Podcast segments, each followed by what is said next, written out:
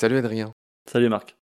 Merci d'être là. On va continuer à parler de migration. La dernière fois, on avait vu toutes les bases, toutes les généralités, même les légendes incroyables de ces oies bernaches qui naîtraient dans l'Antiquité. Ils pensaient que ça naissait des anatifs, hein, qui s'appellent d'ailleurs comme ça en raison Anas, anatis, en latin ça voulait dire le canard, on avait vu tout ça. On avait parlé des hirondelles qui passaient l'hiver dans la vase selon les anciens. Tout ça, c'est des légendes qu'on a vues avec toi. On a commencé à donner les grandes définitions. Et aujourd'hui, on va dérouler la suite. Toujours pareil, hein, dans Baleine sous gravillon, on va du général au particulier. C'est complexe, les migrations. On va voir qu'il y a notamment des espèces sédentaires et d'autres qui sont migratrices. Ce que tu m'as appris, c'est qu'aucune espèce n'est strictement migratrice ou strictement sédentaire. Est-ce que tu peux nous expliquer un peu ce que ça veut dire? Donc euh, on entend par sédentaire une espèce qui ne fait absolument aucune migration par rapport à un migrateur qui est du coup une espèce qui va bouger. Et en fait, il faudrait plus voir ça comme un gradient, donc avec un pôle sédentaire, un pôle migrateur, et sur ce gradient-là, on placerait toutes les espèces d'oiseaux du monde. Il y en aurait certaines qui se rapprocheraient fortement du pôle sédentaire et d'autres du pôle migrateur sans jamais vraiment l'atteindre. Et la majorité des espèces en fait serait plutôt au milieu dans ce qu'on appelle les migrateurs partiels, où il y a une partie des populations des oiseaux qui vont migrer. Et donc, si on veut le faire avec quelques exemples, des espèces qui sont considérées comme très sédentaires, c'est par exemple les tétras, les lagopèdes, voilà, dans des espèces de montagnes, les vautours. Tu me disais, tu me disais tout à l'heure que le tétra, sa migration, c'était de descendre du haut du sapin en bas du sapin. Ouais, voilà, c'est ça. C'est la plus petite migration altitudinale. C'est vrai que c'est un truc qu'on dit un peu en rigolant. Il me semble que c'est l'hiver où il va se nourrir des cônes en haut des sapins et l'été il est plutôt en, bas des sapins en train de glaner de la nourriture. Et tout ça pour illustrer que tu peux avoir des mouvements, euh, voilà, du haut de la montagne vers le bas de la montagne, tout simplement parce que la ressource alimentaire a disparu, quoi. D'accord. Alors, tu étais en train de faire ce gradient. Donc là, les très sédentaires, on a donné l'exemple du tétra, des lagopèdes, les vautours aussi, pareil, les vautours sont considérés comme très sédentaires, pourtant on observe des migrations de vautours, enfin des mouvements de vautours. On voit des vautours traverser Gibraltar, on voit des vautours en Belgique. Adrien, après cet exemple d'oiseaux très sédentaires, hein, peut-être tu pourrais nous en dire d'autres d'ailleurs. Euh, on n'en a pas assez. Là, des tétras, il y en a presque plus en France. Donc, euh, mm. donne-nous des oiseaux très connus et beaucoup plus communs qui sont très sédentaires. Bah alors, tétra, lagopède, gypaète barbu. Mais dans les oiseaux des jardins, il y en a. Ah, les oiseaux des jardins. Ouais. Bah, les euh, mésanges. alors, les mésanges, ça dépend lesquels, ouais. Alors, le torchopeau, cet torchepeau est considéré comme euh, relativement euh, sédentaire. Donne-nous des oiseaux que tout le monde connaît, les moineaux. Bah, le moineau, euh, enfin ouais, bon, si on peut considérer que le moineau, les pigeons bisés sont quand même des espèces globalement sédentaires, même si on observe du coup des mouvements. C'est quand même plutôt des espèces sédentaires. La maison charbonnière est quand même assez sédentaire, mais en France en tout cas. Le merle? Le merle, non, le merle, c'est un grand migrateur. C'est un grand migrateur. Je, peux pas te laisser dire ça. Non, en, je, je, en, France, en France il y a beaucoup de sédentaires, mais dans le reste de l'Europe, ouais, c'est un, un, super migrateur. D'accord. Bon, assez sédentaire s'opposent des espèces, au contraire, très migratrices. L'exemple que tout le monde a en tête, c'est évidemment les hirondelles. Mais il y en a d'autres. Ouais. Bah, en gros, euh, souvent, ça va être, là, pour le coup, des oiseaux qu'on va avoir que en été, que au printemps. Donc, hirondelles, martinets, milan noir, coucou, loriot, rossignol. En fait, en France, on est assez mal placé en fait, pour se rendre compte des migrations en, Europe et en Afrique. On se rend très bien compte des migrations euh, des oiseaux qui vont hiverner en Afrique parce qu'ils quittent l'Europe, donc on voit qu'ils partent. Mais par contre, toutes les espèces qui font des migrations à échelle européenne, on les voit assez peu. C'est le cas des rouges-gorges, des pinsons, tout ça. Chez nous, ils sont sédentaires, mais dans le reste de l'Europe, ils vont être migrateurs. Et donc dans ces pays-là, il faut imaginer qu'en Russie, le rouge-gorge, c'est comme l'hirondelle chez nous, quoi. en tout cas, dans une large partie de la Russie, le rouge-gorge en hiver, il est plus présent, quoi. D'accord. En France, il est présent toute l'année. Donc voilà, pour revenir sur les espèces très migratrices, il y a ouais, donc martinet noir, hirondelle rustique, milan noir, rossignol, coucou, loriot, voilà, toutes ces espèces qu'on a chez nous qu'au printemps et en été. Ouais. Chez certaines espèces, les mâles migrent moins que les femelles et les jeunes. Donc il y a aussi une histoire de sexe finalement dans la migration. Ouais, c'est pour ça que ça devient aussi compliqué. Comment est-ce qu'on considère une espèce qui est migratrice quand on sait que chez certaines espèces, les mâles vont pas migrer alors que les jeunes et les femelles vont migrer? Ça s'explique très simplement, c'est-à-dire que chez certaines espèces, par exemple le pinson des arbres, par exemple, les combattants variés, les merles, les populations nordiques vont migrer, mais les mâles vont essayer de rester le plus près possible de leur territoire en fait. pour le défendre. pour le défendre et puis pour être prêt pour revenir au printemps rapidement. Qui va à la chasse perd sa place. Exactement. C'est bien connu, surtout quand il passe au-dessus du col de de, de ou, de... voilà. ou ailleurs. Très James Blank. Non, non. Surtout que normalement, il interdit la chasse parce que c'est interdit euh, de tirer les merles en Espagne, mais il y en a quand même qui y passent. Bref, c'était un aparté. Et donc voilà, chez ces espèces-là, c'est assez compliqué de définir est-ce qu'elle est migratrice ou non parce que les jeunes et les femelles qui n'ont pas besoin de revenir rapidement sur les territoires, enfin moins que les mâles, ils vont descendre beaucoup plus au sud. Et d'ailleurs, ça, Linné l'avait remarqué euh, quand il a, voilà, quand il a fait tout son travail de nomenclature. Donc Linné, qui est un de ceux qui a mis en place la, la, nomenclature binomiale, la classification des espèces, tout ça, il avait remarqué que chez lui, le pinson des arbres en hiver, il y avait beaucoup plus de mâles et euh, voilà, il l'a peut-être euh, appelé euh, pour ça de façon un peu ironique. Dis-nous son nom scientifique. Ouais, Frangilla celebs. Ouais, ça s'écrit Coelebs. Ouais, Coelebs. Et tu m'as appris que dans son nom scientifique, il y a le fait que ce soit un célibataire. Voilà, le pinson célibataire en fait. Mais en fait, il faut l'opposer au pinson du Nord, qui est chez lui du coup, donc c'est un peu un truc qui ressemble au pinson des arbres, mais qui est beaucoup plus nordique comme son nom l'indique, et du coup qui reste beaucoup plus voilà dans les régions où Linné avait l'habitude d'être en hiver. Mais c'est la même espèce en France et là-bas. Euh, oui, oui, oui. Dans les deux cas, c'est Fringilla celebs. Il observait euh, notamment que le pinson des arbres, il y avait beaucoup plus de mâles que de femelles en hiver, mais c'était aussi au regard d'une autre espèce de pinson qui s'appelle le pinson du Nord, qui niche dans les mêmes régions et qui hiverne dans les mêmes régions. Et comme son nom l'indique, du Nord était un peu plus adapté euh, au milieu nordique. En tout cas, en hiver, il y avait une proportion mâle-femelle qui était à peu près normale en opposition au pinson des arbres qui lui était vraiment voilà il y avait beaucoup plus de mâles que de femelles parce que les femelles et les jeunes descendaient beaucoup plus bas. Et donc il l'aurait certainement appelé euh, pinson célibataire par rapport à ça au regard de cet autre pinson à côté le pinson du nord qui lui euh, il était pas célibataire si tu veux en hiver alors que le pinson des arbres il était célibataire. En hiver. On va continuer nos généralités. Il y a aussi des espèces qui migrent en fonction de leur âge. Ouais.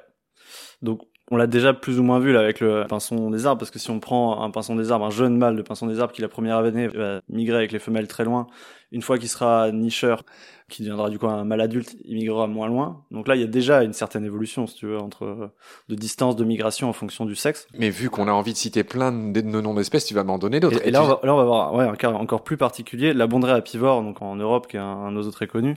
C'est un rapace qui mange des, des, hyménoptères, enfin des, des, insectes, donc des abeilles, des guêpes, des choses comme ça. Et donc chez cette espèce-là, les jeunes à l'automne naissent du coup, ils vont s'envoler euh, voilà en juillet, ils vont faire leur migration en août-septembre avec les adultes.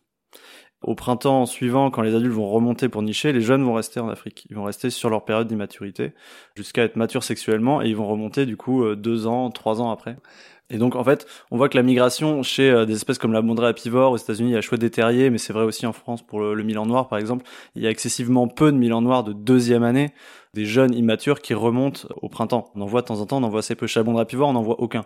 T'as peut-être une donnée euh, qui est vraiment avérée qui a été faite en Géorgie, je crois, sur photo, etc., etc. Mais sinon, les jeunes réapivores, elles vont rester systématiquement en Afrique.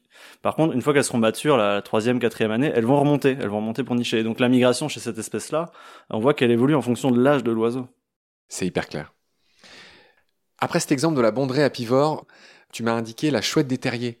Très haute sur pattes, mais il n'y en a pas en Europe. Hein. D'où elle vient celle-là? Elle est présente en Amérique, en fait, je voulais essayer de voilà d'illustrer que la, migration, c'est pas, on va forcément se concentrer beaucoup sur l'Europe-Afrique parce que c'est ce que je connais le mieux et c'est aussi là où c'est le plus documenté. Mais voilà, la migration, elle a lieu euh, partout dans le monde.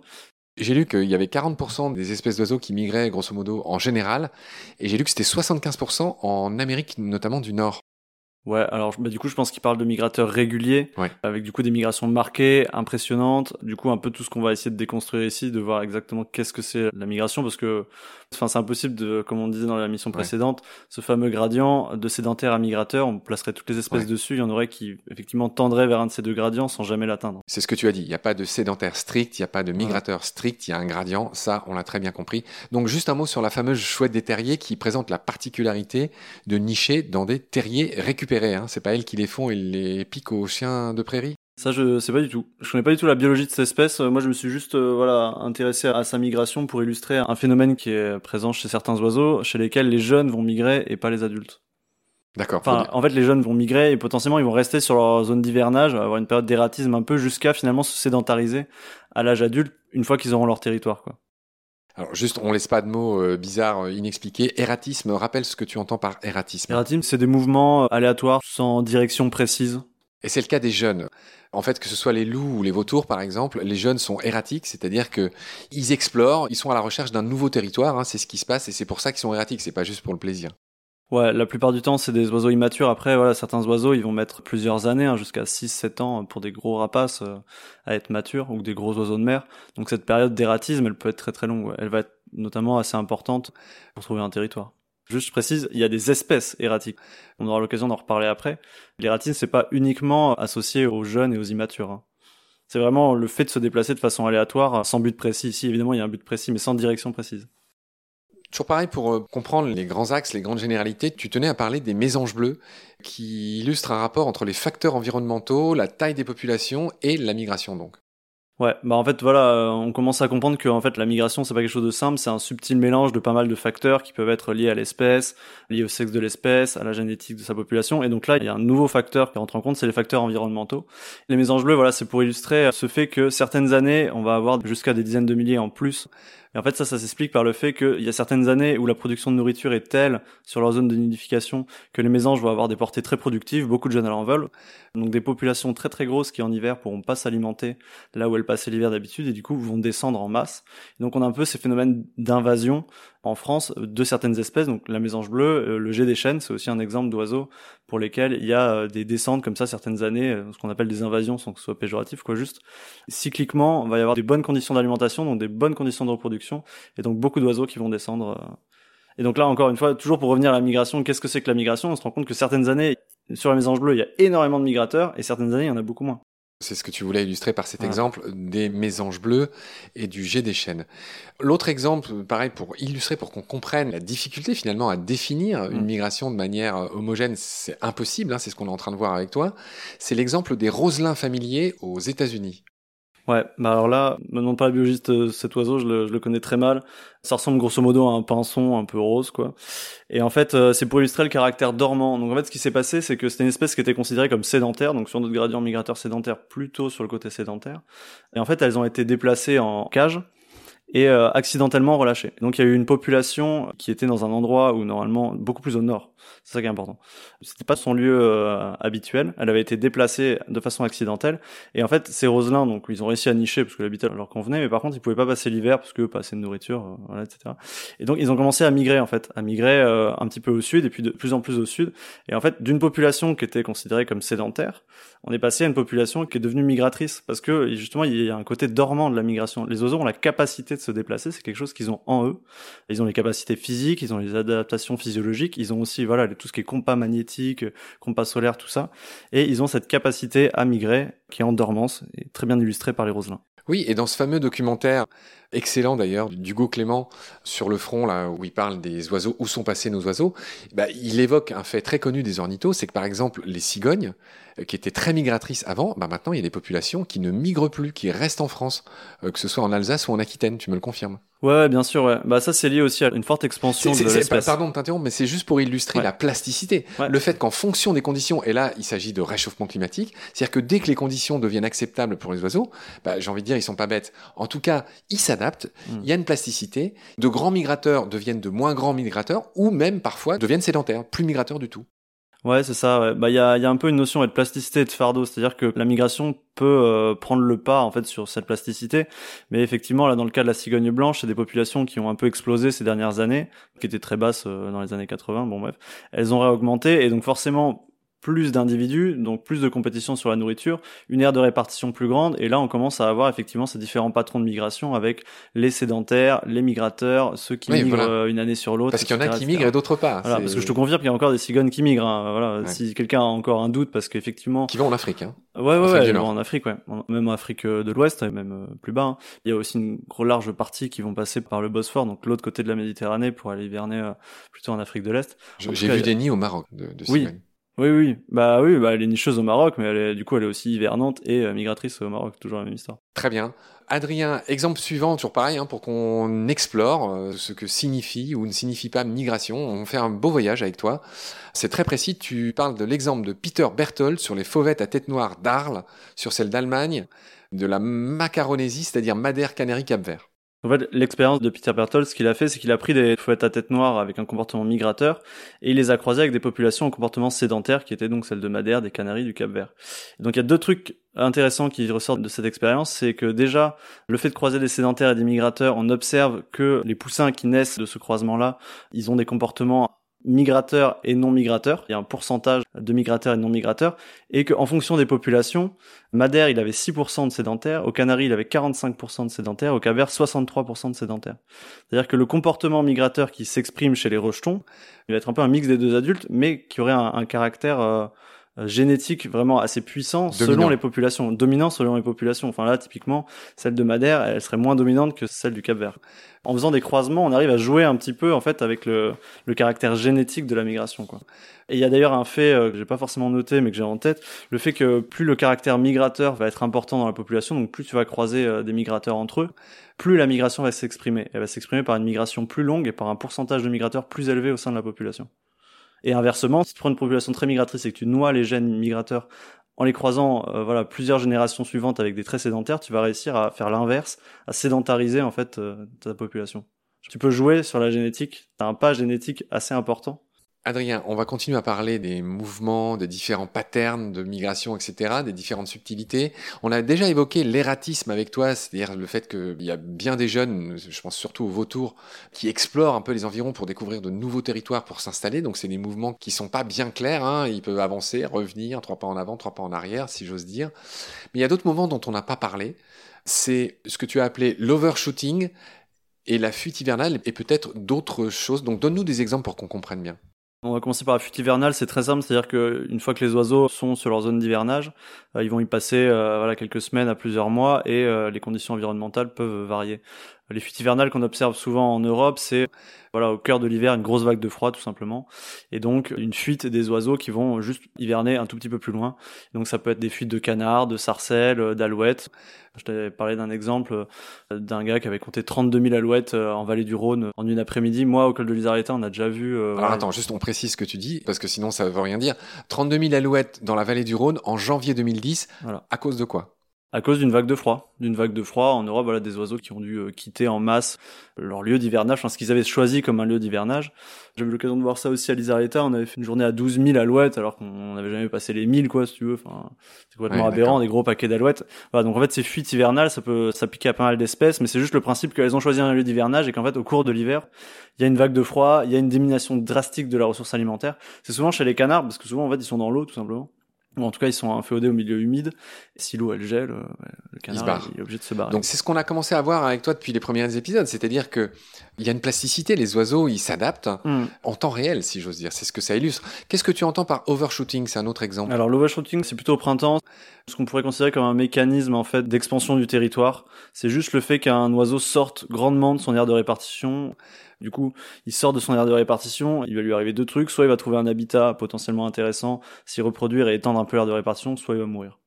C'est ça l'overshooting, c'est un peu ce pari, c'est un mécanisme qui est pas forcément contrôlé, qui est pas forcément conscient par l'oiseau, mais c'est le fait d'aller beaucoup plus loin que son aire de répartition. C'est un truc qui est assez fréquent sur les hirondelles rousselines par exemple, également chez les courlis-corlieux. C'est pas forcément des jeunes ou des adultes, c'est vraiment juste des individus voilà qui vont sortir de l'aire de répartition et ça a une vocation à échelle de l'espèce voilà, d'étendre un petit peu l'aire de répartition. Peut-être une vocation pour l'espèce d'exploration et de coloniser des milieux. Et... Voilà, mais c'est peut-être pas un phénomène conscient, quoi. Ça fait partie voilà, des, des facteurs aléatoires qui font que les espèces évoluent, euh, bougent, euh, meurent, etc. etc. Adrien, après la fuite hivernale et l'overshooting, il y a un autre type de mouvement réalisé par les oiseaux, qui peut être qualifié de migration, peut-être, tu vas nous le dire, c'est la dispersion post-juvénile. Ouais, donc la dispersion post-juvénile, effectivement, on a parlé d'ératisme chez les immatures qui peut prendre plusieurs années. La dispersion post-juvénile, c'est un peu différent. Après le stade de juvénile, juste après l'envol, c'est une période en fait où les oiseaux ils vont euh, évoluer dans leur habitat autour du territoire des parents où ils sont nés pour essayer de reconnaître un petit peu euh, où chercher l'alimentation, quel est le bon habitat, celui qui leur convient. Et donc cette dispersion post-juvénile, la plupart du temps, chez pas mal d'espèces, elle va se concentrer autour du nid sur le territoire à quelques centaines de mètres autour, quoi, voire quelques kilomètres. Mais chez certaines espèces, elle peut aller beaucoup plus loin, quoi. On a notamment en France euh, parfois des faucons cresserellettes, notamment dans le sud-ouest, qui sont des populations espagnoles et qui remontent en dispersion post-juvénile, en groupe en plus, hein, c'est souvent voilà, les cresserellettes, ils évoluent en groupe. Tu peux avoir 4, 5 jeunes cresserellettes qui remontent voilà, en France. Donc avant de descendre au sud, ils vont remonter au nord, aller un peu à l'ouest, à l'est, voilà, ils vont se balader. Ils vont aussi faire des réserves de grains pendant cette dispersion post-juvénile et après ils vont faire la vraie migration. Ah oui, c'est une sorte de calme avant la tempête. Enfin, c'est mal dit, mais en gros, ils bougent un, peu un parcours initiatique, si tu veux. Ils vont pas dans la direction attendue, mais voilà, ça a quand même une utilité. Ils se font leur graisse et ensuite ils vont dans la direction attendue, grosso modo, si j'ai bien. Et là où c'est très important, c'est qu'il y a une expérience qui a été faite, par exemple, sur les gommouches à collier. L'ornithologue a pris des gommouches à collier euh, qui naissaient euh, dans son jardin, enfin autour de chez lui, des jeunes, et il les a déplacés euh, d'un certain nombre de kilomètres, assez conséquent. Donc après, avec un système de bagages, il les a retrouvés le printemps d'après Et il s'est rendu compte que, contrairement à ce qu'on pourrait penser, ils sont pas revenus à l'endroit où ils sont nés, mais ils sont bien revenus à l'endroit où ils sont été déplacés. Donc, l'endroit où ils ont fait leur dispersion post-juvénile, où ils ont fait leur petit tour de repérage, et pas l'endroit où ils sont nés. Donc c'est là où on voit l'importance de la dispersion post-juvénile, c'est un moment où ils vont vraiment observer autour de leur nid, de leur lieu de naissance, ils vont observer l'habitat qui leur convient le mieux. Et donc voilà, cette dispersion post-juvénile peut les amener à parcourir quand même des distances assez conséquentes. Sur ces bonnes paroles s'achève notre épisode du jour. Merci pour tes lumières. Adrien, je te retrouve très vite pour la suite. D'ici là, prends soin de toi. Salut. Salut Marc.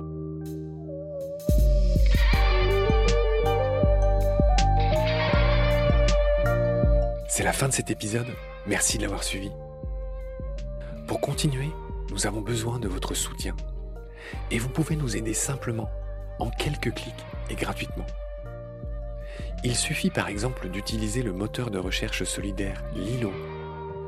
Ainsi, chacune de vos recherches sur Internet générera des gouttes qui seront reversées au projet de votre choix, comme Baleine sous gravillon par exemple.